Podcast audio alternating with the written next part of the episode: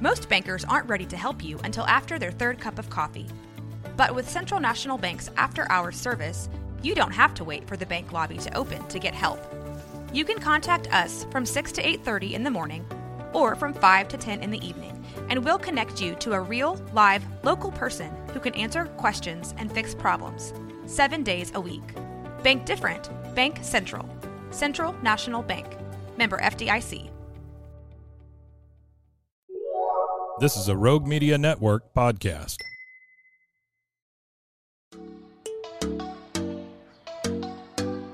Welcome to Purpose Driven Sobriety.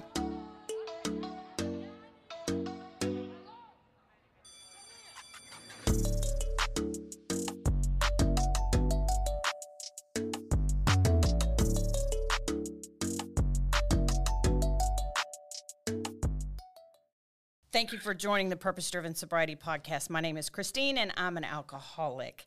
Um, welcome to the show. Today's sponsor chooses to remain anonymous, um, but he knows who he is and, and he is a great friend to those of us in recovery. So thank you so much. Today, I have a special sister on here with me, Kajsa, who, um, and, and it's so funny because I just love the fact that well over half of my guests, Kajsa, are from um, different areas because I'm in Waco, Texas. So they're mm. from around the country, and being online, right, affords us that. So I mean, I know you probably are too, in a, a butt ton of different recovery pages and what have you, which is wonderful. That's a good resource. Um, just like I, my humble opinion, you know, in person meetings is where it's at. But the, you know, online um, meetings certainly have their place, and these groups can be very supportive. And just like just like in person, you know, you try them on to see if they fit, and if it's a good fit for you, you contribute where you can. And so I met you in one of those. So I'm so grateful that you agreed to come on the show and, and share with me your story. And on the show, Kajsa we just share, you know, what it was like, what happened, and what we're like now. This is the most laid back thing you'll do probably today, um, because you know it's one of those things that I started this show just this, just this past March, and you know our community for people mm. that are are you know in active addiction and stuff that can recognize when things are scripted or sugar coated or we just don't do that here. So so I'm going to invite you to just be you, honey, and um and I want to hear all the things about Kajsa and what happened, you know what it was like, what happened, and what you're like now. All right. Well, thank you, Christine. Absolutely. Um, yes, my name is Kajsa, and I am an alcoholic. Hi, Kajsa. Also an addict as well.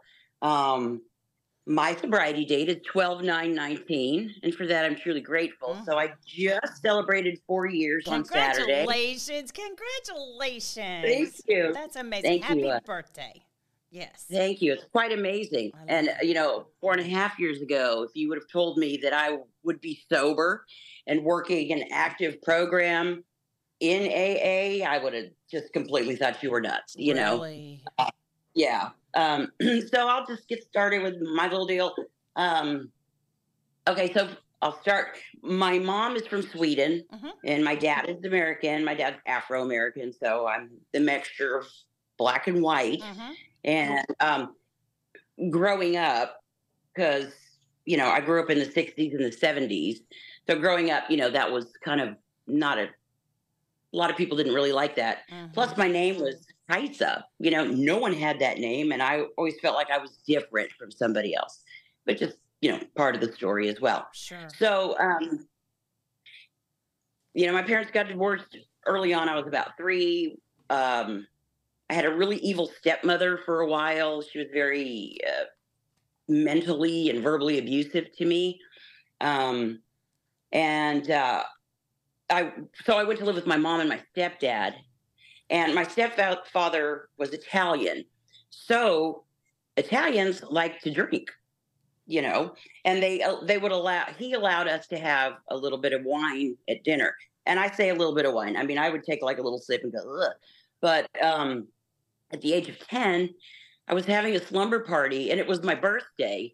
And they said, Hey, do you want to come out here and smoke the peace pipe? I was like, Okay. So I went, you know, with all the adults in the in the living room and I smoked the peace pipe. I don't remember feeling any effects of that.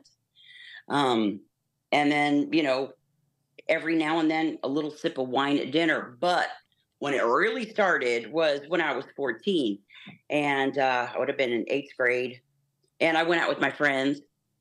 And at the time, the drive-in was a big deal back. You know, we always go to the drive-in. So Mhm.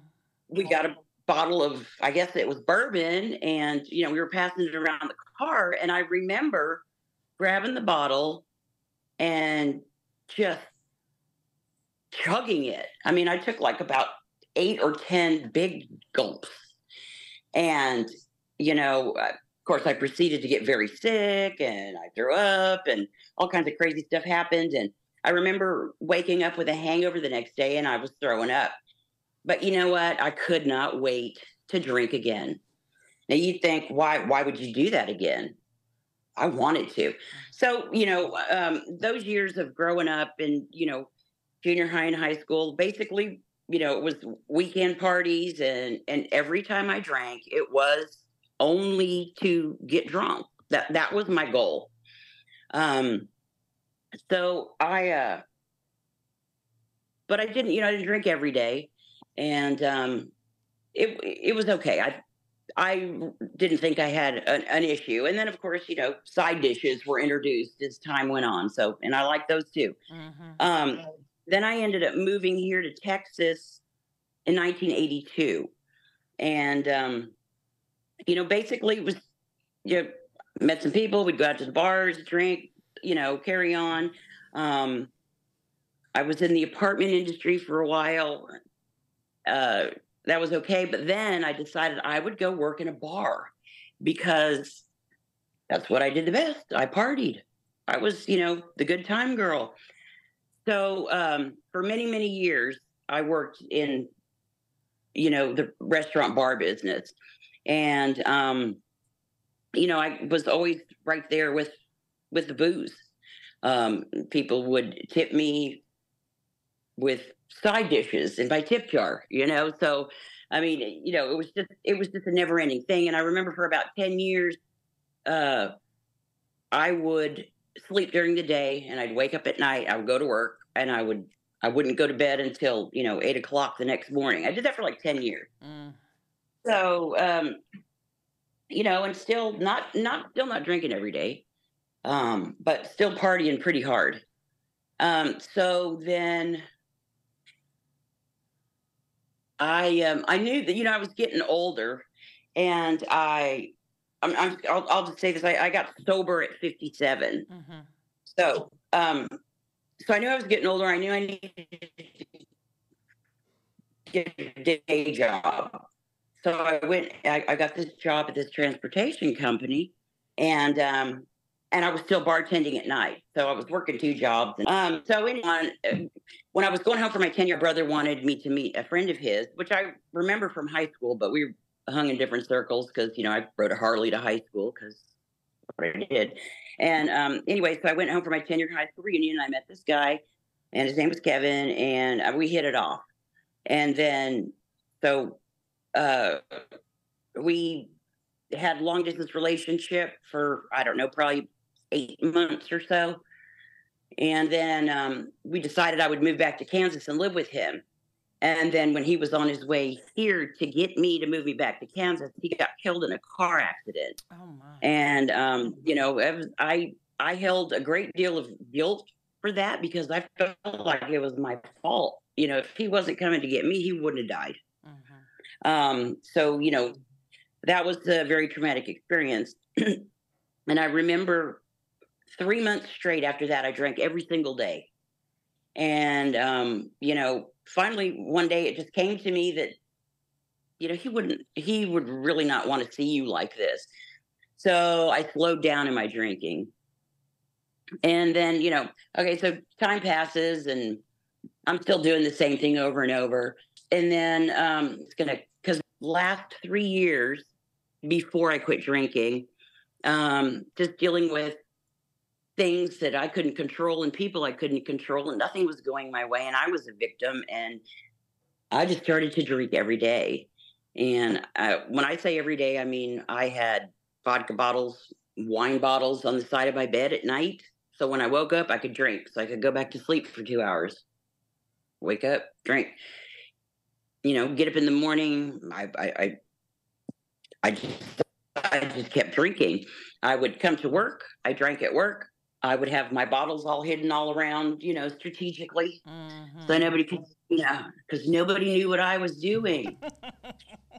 oh my God! so you thought. and um, yeah, and um, you know, so hang on, you know, and all the while I was like drinking at people. You know, I'm going to drink this poison because this person, you know, I don't, you know, I don't like the way they treat me. I don't, you know, just, just uh, lots of stuff that you know I had no control over, but yet I made it all about myself. Mhm. So I was going to drink drink it all away. Um, so one of my very best friends that I've known for 41 years, um, you know, we started over here. Now we're both over here. She got sober um, before I did, and I watched this woman change from a bitter, angry person that I just I didn't even want to be around her because she was so bitter and so angry that I just I, you know I couldn't take it. Well, she got sober, and then I watched this person change, Mm. and I'm like, oh my, you know, wow. So, you know, I knew I knew I had a problem because I knew that what I was doing couldn't. It, it couldn't. It, I knew it wasn't right what I was doing. I'm like, you know, this this can't be right as much as I drink. You know, um, and I want I would want to stop, and I'd go, okay, well, I won't drink until five. Well, forget it. That forget it. I've probably tried that a thousand times or more. That never worked. So I would have conversations with her, and um, you know, she is a member of AA. And you know, we, we we would talk about it a lot, and she'd say, "Well, I don't think you're an alcoholic. I think you're just a heavy drinker." I'm like, "Okay, well, whatever." So anyway, I ended up having to go to my um, my general practitioner, and she did my blood work, and uh, she she said to me, she said, "Your you know your numbers are really dangerously high, and I'm referring you to a liver specialist." I said, "Okay." Then I thought, "Oh, yeah, you you, you you've probably gone and done it now. I mean, you have to go to see to see a liver specialist." Mhm. So, um, so I, I went, and um, he, you know, I walked in, and you know, he we sat down and we started talking, and he's like, you know, he, he looked at me, Yep. he said, "You, you, Kajsa, you hang, hang on, pause, pause, pause just a second because you completely cut out. Oh, okay. Okay, Yeah, so sometimes it's my Wi-Fi here. Yeah, so hang on, let me mark this 11 minutes in. Okay, so you went to the liver specialist, and what did he say to you? Okay, so he told me I had to that I really needed I had to stop drinking or I would die. Oh, wow. And um, yeah, and I was like, "Mm." you know, I'm like, okay. And you know, I had no intention at that time. I had no intentions on on quitting drinking. Um, you know, getting help. What help? Yet I had my friend in AA who I watched, who you know, we still had all these conversations. Um, anyway, so you know, that night it was her nephew's birthday party. So I said, Well, I'm going to quit drinking. I'll quit drinking tomorrow, but tonight I'm going to go to the party and I'm going to drink because I didn't want her to give me a hard time, Mm. you know, and which she didn't. And I drank, she didn't. And, um, you know, she stayed sober the whole time and I got old fish knickered like I did. Um, and then so, you know, I proceeded to keep drinking. So then it came up to the week of Thanksgiving. And well, okay, so the week before, I was too sick to come to work. Um, I mean, I just, I, I really felt like I was going to die. And so I stayed in bed, but I drank the whole time. And I would get up and go to the store in the morning and get my booze. And then I would go home and stay in bed. So I missed a week of work. And that following Monday, a coworker came over and she she looked at me and she said, "Get up, put on your clothes. I'm taking to the I'm taking you to the emergency room." And I'm like, yeah, "All right, we'll go to the emergency room." You know, um, all the while just you know, I I mean, I just felt like such crap, but I and I just continually put the alcohol in me, you know. So you know, when she says, "Well, let's go," and I'm I I, I grab my bag and I just take all the booze, put it in my bag. I need to take clean underwear with me. Okay. So we go to the emergency room. They take one look at me and they said, You're going to the hospital. And I said, Ah, no, I don't need to go to the hospital. And they said, Yeah, you do. And then they wanted me to uh, give me urine sample. I did. It was, it looked, it was brown like bourbon, basically. It was, uh, and so they wanted me to ride in the ambulance, and I said, "No, I'll have my friend take me." And they said, "No, you're you're getting in the ambulance. We we are going to put you in an ambulance." I'm like, "All right, all right, all right, I'll, I'll get in the ambulance." So I get to the ambulance. Uh, they take me to the hospital. They check me in. I end up spending five days in the hospital being rehydrated because I was so severely dehydrated from my drinking. Now, mind you, while I'm in the hospital, I have booze and I keep drinking. And I'm walking around with my banana bag on the little rolly thing, drinking the whole time. Um, well, except for like the last two days, I ran out of booze. But anyway, um, yeah, I'm thinking, oh, I'm being rehydrated. I'll be fine. Mm-hmm. Uh, you know, anyway. Um, so anyway, I get out of the hospital. Well, the, okay, so the last two days, when I ran out of booze, um, I didn't have any physical withdrawals. Like I, I you know, I, I, didn't have the sweats. I, I, couldn't sleep very well, but the hands, the, the the palms of my hands and the soles of my feet peeled, which I thought I was like, well, okay, whatever. You know, I, I had no idea what that was.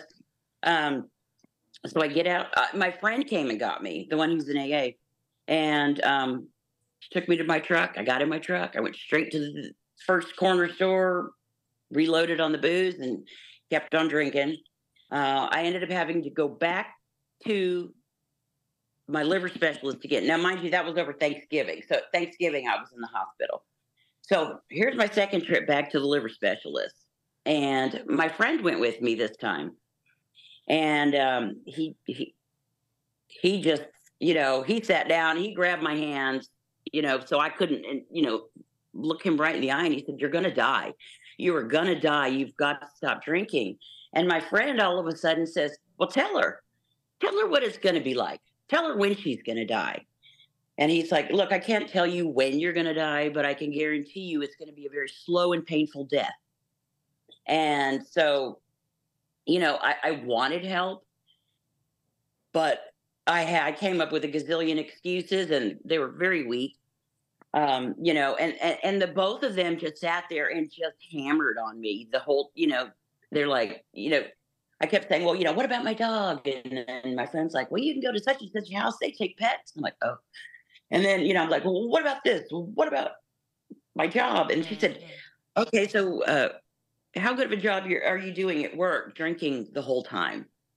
you know, and all, and at work, you know, several people here were like they uh, they wanted to fi- get me fired, you know, and but the lady that owns the company says nope, you can't fire her. You can move her into a different department, but you can't fire her because she's loyal.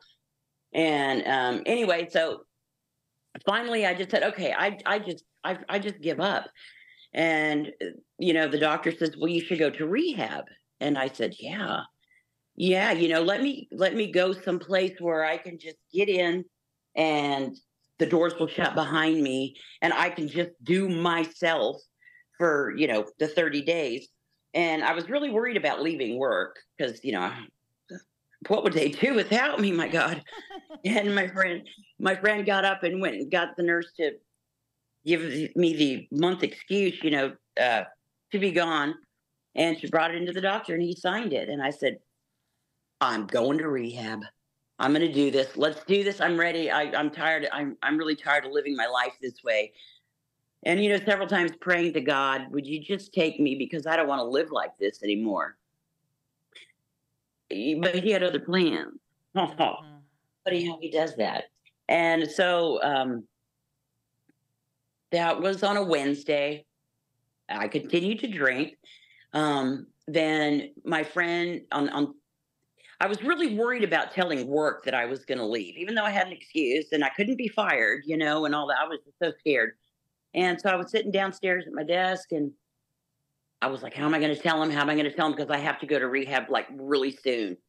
And um, uh, it was like I, I, saw my boss come around the corner to go upstairs, and I it was like something just pushed me out of my chair. And so I got up and I ran over there and I said, I'm going to go to rehab. And she said, I was expecting her to say, Oh my God, what is the problem? yeah. She's like, Good. It's about time. yeah. I'm glad. And I was like, Wow. But? I, but I thought you didn't know.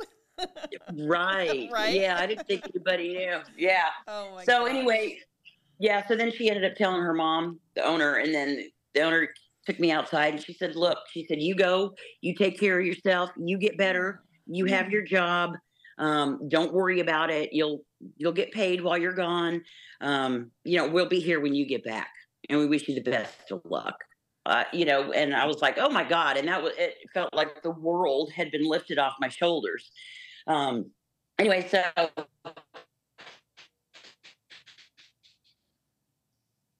let's see, that was Wednesday. And then I continued to dream the name of a lady who was a sobriety coach. And so I called her and I talked to her for like about two hours on the phone. And, um, you know, it, it, was a great conversation. And um, she gave me names of some uh, rehabs to call. So I did. A couple places were like in Baltimore. They said, Oh, you have $2,000. You can get on a plane and come up to Baltimore. And I'm like, um, I'm negative 200 in my bank, and I'm not gonna. Go, I'm gonna get sober, but I'm not gonna go to Baltimore to do it. So, one of the ladies, and then a couple of places, their uh, answering service came on. Leave a message. I was like, well, kind of on a ledge here, so let me just keep on calling. Let me keep going down this list. Well, then I find the the name of a place called the Right Step in Houston, and I was like, well, that looks like the place I need to call. So immediately, I, and, and all the while, I was always very concerned how would I pay for rehab because, you know, I didn't have any money. And um, so I, I call the right step and I get a, a gal in California. And the minute I start talking, her little, I could hear her fingers typing. You know, she's typing in all the stuff. I tell, I tell her, yeah, I just spent a week in the hospital, blah, blah, blah. This is my insurance, da, da, da, da all the stuff. And I mean, it seemed like about 30 seconds later, she's like, your rehab will be paid for by your insurance 100%. And I was like, oh, oh my God, you know, because it was one of my biggest fears, you know, how the heck would I pay for that? How would, how would I ever get well? How, you know, how, how would, anyway, so, um, so I decided, we decided I would, cause that, that was a Saturday. Well, and then of course, you know, I had booze in the house, so I had to wait. I, I, I was going to make sure that I had everything finished off. So I wasn't going to dump it and I wasn't going to come home with alcohol in my house. So there you go. So I, you know, I drank up until eight o'clock, December 8th, 2019. I had my last little tiny bottle of wine, and I used to get those little bottles because I could hide them in my bra. yep. yep. Yeah. And um, I, I remember looking at the clock, and I looked at the bottle, and I said, "This is it. I'm done.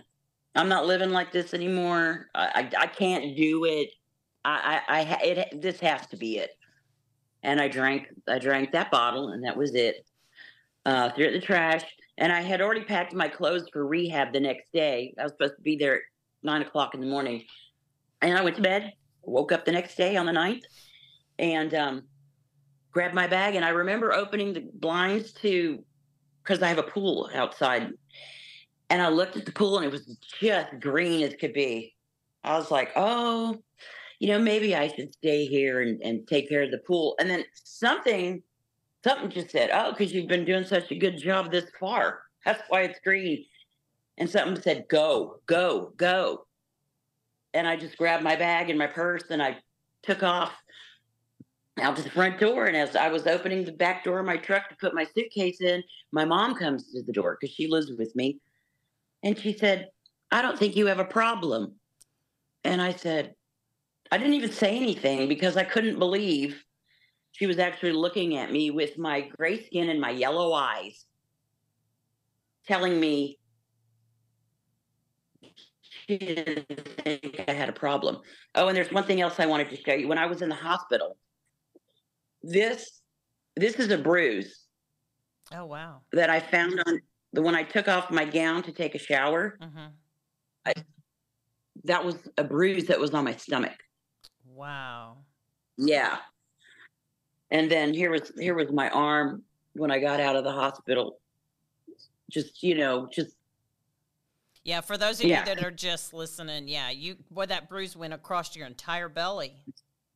Wow. And br- yeah, Yeah. it- well, it- the, yeah, this and did you know how you got it? Well no. Yeah, nope, see, I that- didn't. I was like, well, I didn't fall. That's the key. It's like, okay, I am totally black and blue or, or cut on me and it's like I don't yeah. right. But oh my goodness. yeah, yeah, and I, I was like, oh my God. hmm I was like, okay, and it was just it was this horrible purple. I mean, it was just really, really ugly. Mm. Um, so when my mom said that to me, I was like, I'll see in 30 days. Everybody just get out of my way because I'm going. And I shut that door, got my truck, or grr, I drove with this vengeance to the right step. And um, I got there. And um, that's when, you know, I got sober and I was in detox for the first, I don't know, four or so days Mhm. five days. I think it was five days. And um, at that time, again, my hands peeled, the soles of my feet peeled, and this time my scalp peeled. So I looked like I had a horrible, you know, case of dandruff. Ugh. But um, you know, I started to feel better and better. And I, what I did when I went to rehab was I was like, okay, look, I have no idea what to expect. So I'm just going to keep my mouth shut. I'm going to do what they tell me to do. I'm not going to fight with people um because I did that a lot. As I'm just to, you know, I'm just to do what I need to do to get myself sober. And so, you know, I um basically when everybody else was outside smoking cigarettes and stuff, I, I stayed inside and did my assignments and stuff. And uh watched a lot of Netflix too, but there you go. And um you know, while I was in, uh, and um, we had other groups that would come in and talk to, you know, as clients while we were in there. And, you know, uh, so, you know, I also got to see other people that had been there at that particular treatment center that were out now that were, you know, living a whole different life, you know. Mhm. And um, so the day I got out of uh, the right step, um, well, my, my, my counselor had given me the names of some AA groups. And I said, well, you know, give me the ones that are really close to my house because I don't want any kind of like detour action going on. And um, so I went to uh, Spring Group of Alcoholics Anonymous. That was the closest to my house. And they had a six o'clock meeting. So the day I got out, I went there. And that's still my home group today. Mm. And, you know, they said, get a sponsor, work the steps, do all this stuff. I had no idea what that meant. And, but I did. I did exactly, I, I did what they told me to do. And, um, you know, I found this wonderful woman who sponsored me. Um, she took me through the steps and she's a retired school teacher. Amazing. Just an amazing woman. And, you know, she used to say all this stuff to me and I'm like, I don't even, I don't even know what you're talking about. You know, I don't, I don't, I don't, I don't get, I don't get this, but okay, let's just do this. Let's, let's do these steps. And, you know, she kept telling me how on fire I was because every time I'd finish a step, I'm like, can we start on the next one? Can we do the next one? Can we do the next one? You know, and um, sometimes she'd, have, she'd tell me to slow down a little bit, but you know, I remember doing that fourth step, and I'm like, okay, so yeah, what is all about this four step thing?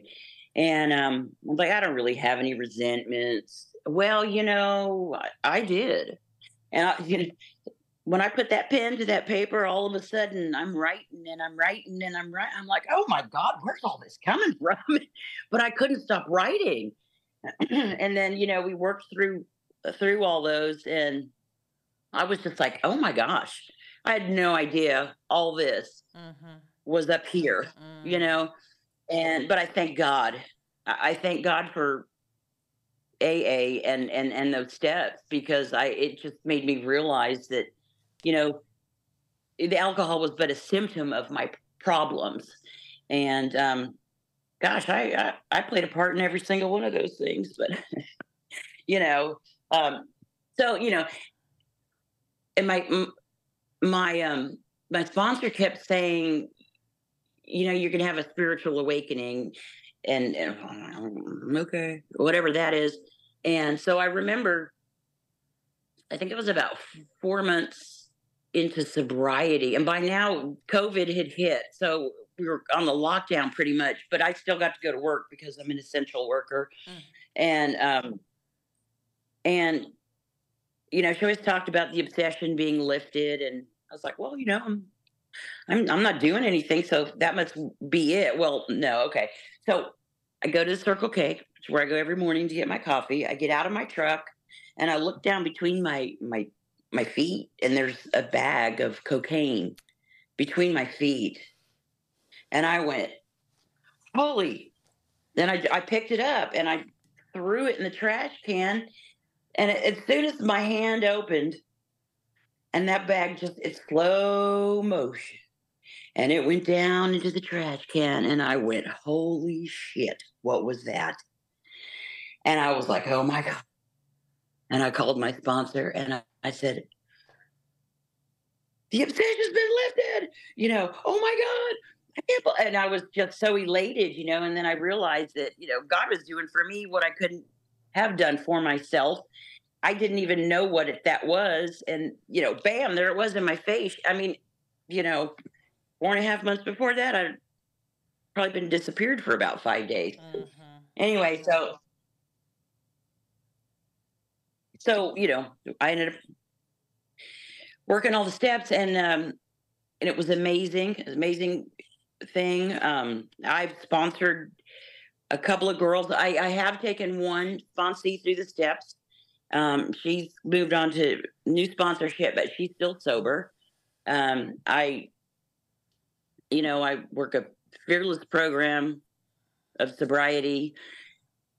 I chair meetings. I I am on social media on a lot of sober pages. I uh, admin on several, and um, you know, I just I stay in the middle of the boat, and um, I have made such good friends. You know, first of all, with the, the, the people at my home group, you know, I never thought I would have friends like this in my life. You know, and I still have some of my old friends um, that aren't, you know, alcoholics, um, and they support me, and um, that's a wonderful thing. Mm-hmm. And but I also have a n- new group of friends, you know, a, a new family that um, you know work the program, and they're just amazing. And uh, you know, the fellowship's great. Um, I love staying in the middle of the boat. Uh, you know, I, I just do whatever I can you know, daily. Mm-hmm. Make sure that I, you know, do the deal. Right. So. Right.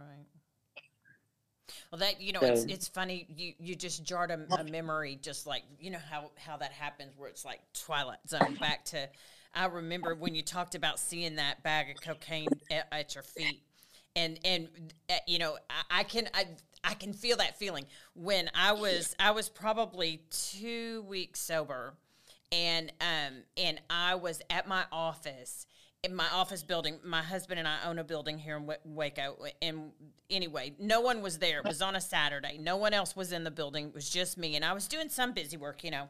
And I went to get something out of a drawer and those little that's yeah i don't know if you saw my face about the little wine bottles because yeah those fit perfectly in my handbag mm-hmm. and they fit down in my boots and you know yeah uh-huh. so so i opened up one of my drawers and there were several and it was i call it flighty hands it was like what oh what do you know it was it was it was I lost my breath for a minute. You know, it's like it's like oh, see, I'm getting chills just talking about it. And I Mm-hmm. remember grabbing them. I think there were four of them, I, which is shocking because, honey, I don't leave alcohol behind. Um, but Right. but most of the time I hit it so well, I hit it from myself. Um, but but I I grabbed those four and I ran, girl. I ran down the hallway to the bathroom and I opened them and I started pouring them out. And it was like I almost needed a witness. I almost needed someone to go to go look. I'm not drinking it. Look, I'm. You know, it was it was just like I needed but I just I poured them out and I and I put them in the trash can and then I thought, oh crap, what if someone sees them and they think that I? So I went immediately and I called my sponsor and I said, this is what just happened, and she said, how does that feel? And I'm like, oh, it feels really good. Wait a minute, it does. Feel, whoa. Why am I scared? I didn't do anything wrong. I did, you know, but but it was I was so used to having to burning down mm. relationships, you know. And if my husband were to see those, he would doubt me. And I wanted, you know, it was just, but I remember, I know exactly what you're talking about because it's like the fibers in my soul just got stronger, you know. And it's mm-hmm. like I could, I think I stood up a little bit taller, you know, that it was like, oh my gosh, I could have, and I didn't. I've never done that before, you know. It was I could have and I did, you know. And so I mm-hmm. rem- I remember that feeling and that was yeah, so empowering. So empowering for someone Yeah. like us to to to do that. Yeah, that's it. That what a feeling. What what did you think before I mean, I know you said you had your friend, which was a point of reference uh, that that was in AA. But what did you think? A, you know, the the program of recovery was before you got into it. What did you? I I really had no idea. Um, I know. Um, I just, you know, I'd heard AA, and I was like, oh yeah, that, oh, that's for quitters. You know, I'm not a quitter because, anyway, I, I really didn't know. I really didn't know. Uh, when I got to rehab, you know, and they talked about AA and the steps, and you know, you work on yourself and all this stuff, and um, I thought, well, I probably could use a little bit of that, you know, because this I don't like. This I mm-hmm. don't want to be. This there's got to be something better than than what I'm doing. So I'm just gonna whatever they you know whatever they tell me to do, I'm gonna do. And I- but I do remember having the conversation with my friend about the higher power, and I said, "What? What's with the higher power thing? You know, because you know when I was raised, it was it was the god of hellfire and brimstone, and you're a Mm. sinner, and you're going to burn in hell." And I'm like, I can't. I don't. The you know the God thing. I don't. I don't get it because why would this God that I, know, only one that I know, why would He forgive me? And I'm you know I'm supposed to be forgiven. I don't. I don't understand all that. You know. And she said, Well, no. She said it's um. It's a God of your understanding. And I said, What? My own understanding. I said, But this is what I understand it to be. She said, No. She said, Not that one. I said, Not that one. And I go, Well, what do you mean? What one? What's yours? And she said, Mine is a fairy. I said, A fairy? And she said, Yeah, my God's a fairy. And I said, I go, So what you're telling me is I can make this thing up? She said, Yes, absolutely. I was like, Oh, really? She said, Yeah. I said, Oh, okay. I go, Now it's on. I go, Yep. Going to be a loving, forgiving God, and he's going to have a sense of humor between George Burns and Betty White, you know. and uh, this is, we're going to have fun doing this. Mhm. And um, yeah, so that's how I came up with my higher power, um, which I didn't understand, you know. Um, and super grateful for that because we have a good time, Mm. Mm. which I think everybody. You know, I was so concerned with not having a good time and did it, da. But you know, it's exactly the opposite. Right. I'm having the best time of my life. You know, You know, it's funny because and I don't. You know, people are like, "Oh, you're religious." No, no, Yeah, doesn't have anything to do with religion. Nothing. I'm not religious. Yeah. Yeah, I'm I'm spiritual. Mm-hmm. You know, like there's those plants outside. Look, I can't I can't make that plant out there. Uh, along those same lines is my, which my I didn't have a point of reference as far as a, a God, and and I had such a huge resentment because the way I saw it, if your God was all that great, why was I in that position to begin with? That must mean I was actually the piece of shit that I thought I was. So, so no thanks. And so my, my, sponsor was able to bring, you know, I needed things, and I, I don't mean this offensively towards my own self, but I needed things dumbed down a little bit, right? I oh, needed, I, yeah. I needed the elementary, you know, for dummies version. and she said, okay, so she said, have you ever heard of Build a Bear?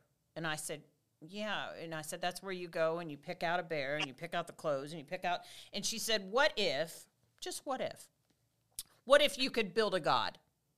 What would what would that look like? Who what type of characteristics, what type of mannerism, what kind of, you know, um, what kind of uh, a being would that be? What loving, caring, kind, concern, you know, what what would that be? And so she had me kind of work that out and she said, "So I'm just going to ask you, what if? Just what if that's who God is already?" What if? And I'm like, oh shit. really? You know, and so it was it was in a way that I could understand it um, because you know I've said I've said on the show before, you know, God was for all the people on Sunday that dressed up real pretty and went to the building with a T on top of it. You know, I just I didn't that wasn't from that that wasn't where I belonged, you know. And so, yeah, bringing it down to to a, a level that you can understand it. Um, let me ask you when you when you got to like steps eight and nine did you did was there an amends that you made that wasn't accepted uh yeah um really? yeah well the very first amends i um made to my friend. She cried. She started crying. And I, was not even expecting that. I was like, oh shit, man, what did I do to you? You know, because in my head, I have, oh, well, I, I did this. Well, I don't know exactly what I did to her, mm-hmm. you know? Mm-hmm. Uh, you know, uh, and then I realized that I really put my friends through hell watching me, you know, kill myself. And I was killing myself, you know. Um, so the amends that wasn't accepted, um, my brother, when I, I, called to make an amends to him, um, he just got so mad at me and he's like, well, you should. And then he just verbal vomited on me and I mean, you know, like tore me up one side, down the other. I was like, Ooh. but you see, my sponsor told me it was something like this would happen. So I said, okay. So I just, I just, I, I stopped, and um, and when I when I talked to my sponsor, she said, okay, you don't don't do it again. She said, if a time comes up in the future, you'll know it, and you can do that. You know, amends to him. I was like, okay. So, but you know, every, pretty much everybody else I made an amends to, you know, they all, uh, everybody was happy, pretty much. Uh, you know, one friend cried, which really opened my eyes because I had no idea. Mm. Um, and um, so it, it so happened about four months after that with my brother. He called me up and he's like, "Oh my god, I can't believe you! I don't know how you deal with mom. Blah blah blah. She talks all the time. She does it. She doesn't let me talk." Blah, blah, blah. And I said, "Akeem," I said, "Remember remember all those times when I asked you to please take mom for just a month so I could have a month to myself? Remember? He said, Yeah. And I said, No, all the time. And I said, Yeah, I know you said no. I go, But you know, I did get a break from mom for a month. And you know when that was? And he goes, No, when? I said, Well, when I went to rehab. He's like, Oh, my God, Kajsa. I had no idea. It's like, and then I said, okay. And then, then I started my amends to him. And then he absolutely accepted it. Mm. Absolutely accepted it. So I'm really glad yeah. because I love my brother very much. Um, and I, you know, I don't want to be on the outs with him. Um, we've always been very close my whole life up until, you know, my last, about the last three years of my drinking career. He was like, he won't have anything to do with me. Mm-hmm. Um, and I, you know, I get it. I didn't get it at the time. Yeah, we But- don't we don't realize the damage the the the damage that is left in our wake. Not until Exact- we, we go back and, and we're able to turn around and have the strength to look at that. Do yeah, and sometimes that's that's really hard to do. What what is tell me what is forgiveness to you? For me to forgive, um, okay, so my stepmother, step monster, I call her, who was, you know, like I, I said earlier, she was verbally abusive, Mm, mentally abusive to me.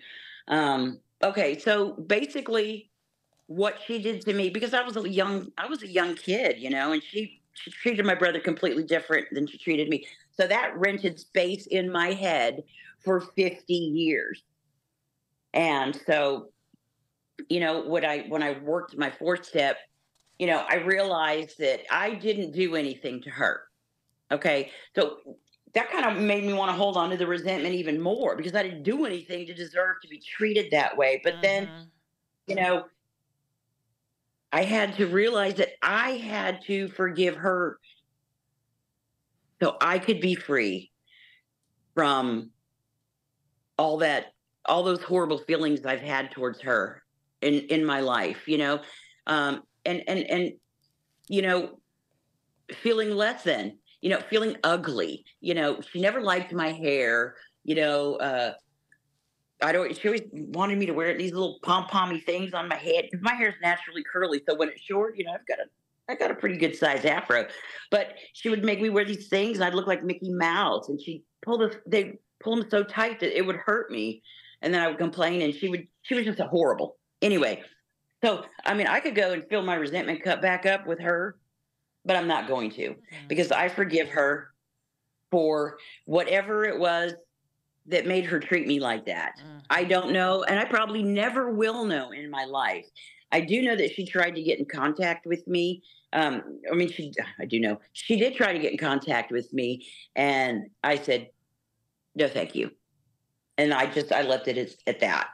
Um, um, because she's no longer to, she, she's not to steal my joy right. you know and, and and the thing she said to me when i was a little kid do not define me at all you know i mean because she was like you know you're stupid she was just not very nice and then i realized that she you know i probably had a whole sh- a lot to do with her Mhm. you know um, how she was or whatever but yeah so i i, I forgive because i realize everybody's human i think everybody suffers from something and um you know I, i'm not going to hold on to resentment because I, i'm not going to let that steal my joy and i got a whole bunch of it Mhm. Mhm.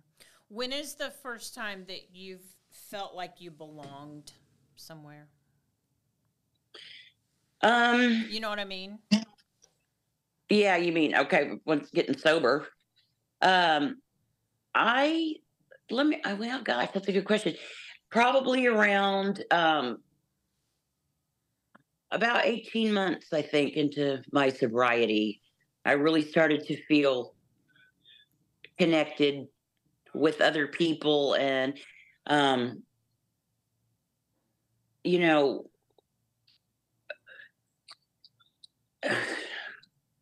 i remember. Wow. okay so all right let me think about this.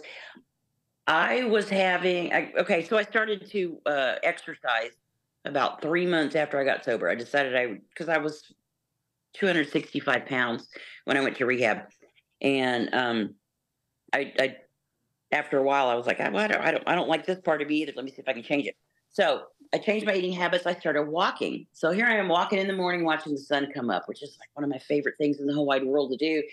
And i all of a sudden i'm looking at the sky and i have music playing and i'm walking and i i, I had this i don't know epiphany whatever you want to call it that i was very small I was very small but and in this big huge vast universe of all this beauty and everything i'm supposed to be here and that was when i realized that there you know i'm supposed to be here so i, I feel I, then i knew i belonged you know, if that makes sense. Mhm. Um, and and then um, I remember the day. It was it was the day of my turning eighteen months, and I woke up.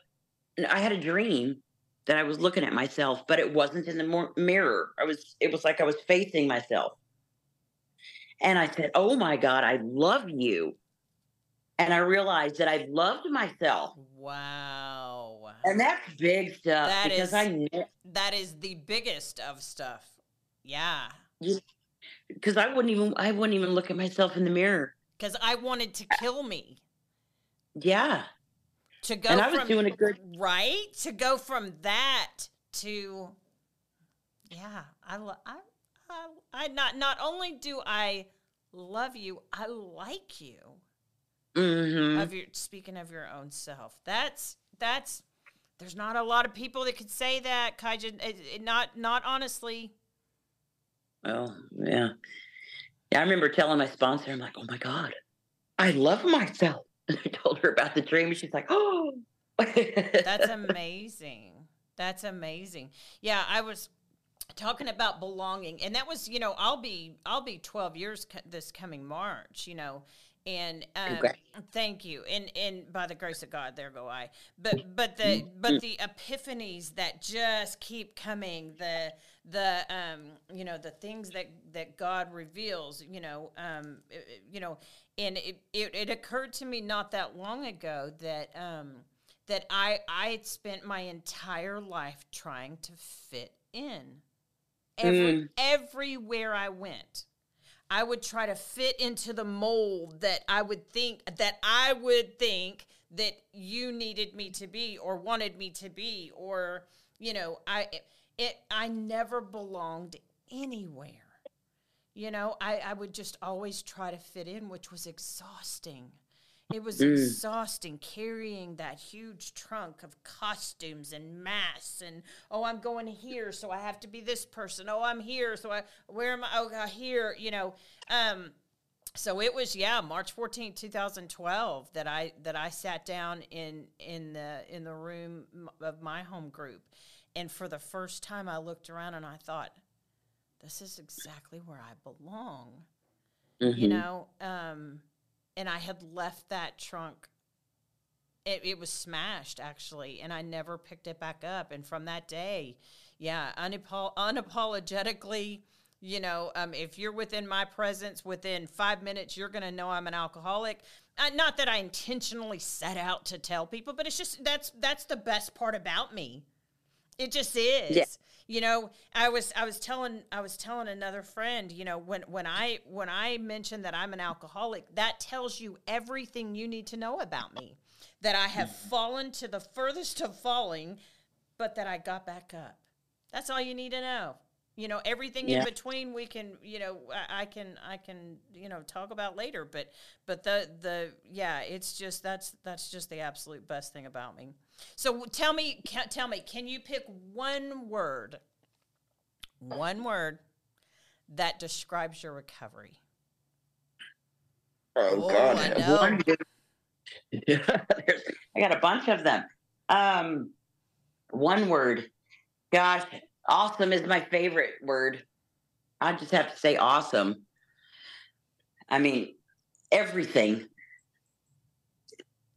everything about recovery is, it's just amazing. It's a beautiful life, isn't it? That's more than a word.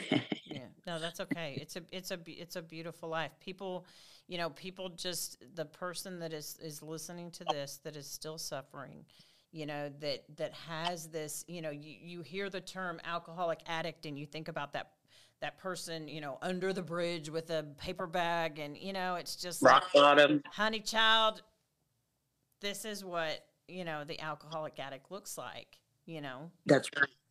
I mean the and and I, I'm telling you what, I will spend the rest of my days, the rest of the breath that's in my body, with no shame, talking about ad- addiction and recovery. Forever. Absolutely. Yeah. give away what we received you know and um, another thing uh, on monday i celebrated 20 years with my company Mm, that's amazing. so there you go there's another milestone and thank God they stuck with me, you know, through the worst times. But you know, I'm like, I never worked anywhere for 20 years of my life, you know. mm-hmm. But um, you know, I I do this job now, and I where we used to have three people in my department, it's just me now. I could use some help, but I got I I I rock this thing, and you know, if it weren't by the grace of God and AA, you know, um, I wouldn't be able to do what I do now. Mm-hmm. There's no way. Mm-hmm. You know, this program of living that is so amazing that I believe anybody can benefit from. You don't have to be an addict or, you know, or an alcoholic. You, you know, it's, it's a way of life, you know? Um, and, and the humility piece, boy, you know, and I'm, I, when I, I fight my ego, you know, mm-hmm. but, and, and just how kind I am now as opposed to how I used to be. You know, I was not a very nice person at all. You know, and um I just I'm so happy that I I can be a kind, loving person. Right. And contribute back. You know. Um how tell me how do you start your day? Well, what I do first thing, um, I feed my dog because you know he gets uh, he gets kind of lippy if I don't. And I go outside and I say my prayers in in the backyard, um, because I can look at the sky, and I'm outside, and and that's why I like it. So I say my prayers, and then I eat, and then I either go to the gym or I walk six miles, um, and then I come home, get ready for work, and then I come to work and I do my thing and then while I'm here, I I get on social media and talk to people, connect with them. That's awesome.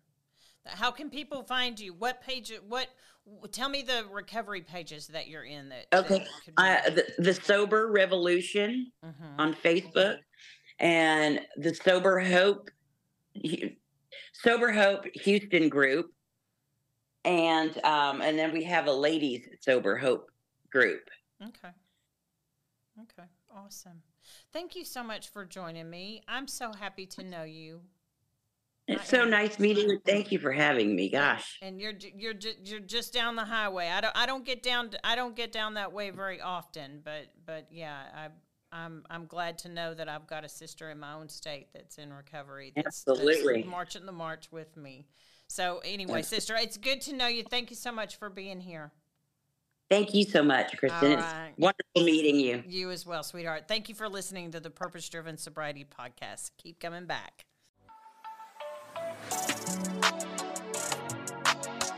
Thanks for listening to Purpose Driven Sobriety. Keep coming back.